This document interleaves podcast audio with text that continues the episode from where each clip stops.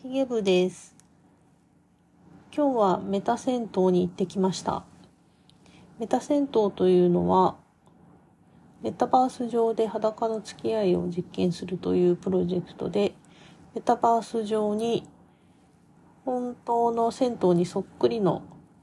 スペースができていました。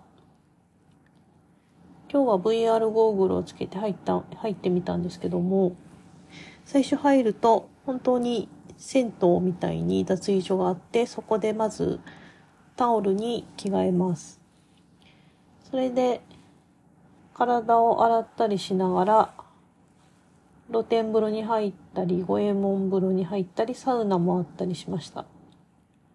最初はちょっと ブイアール ゴーグルの操作に慣れていなかったので、勝手がわからなかったのですが、五右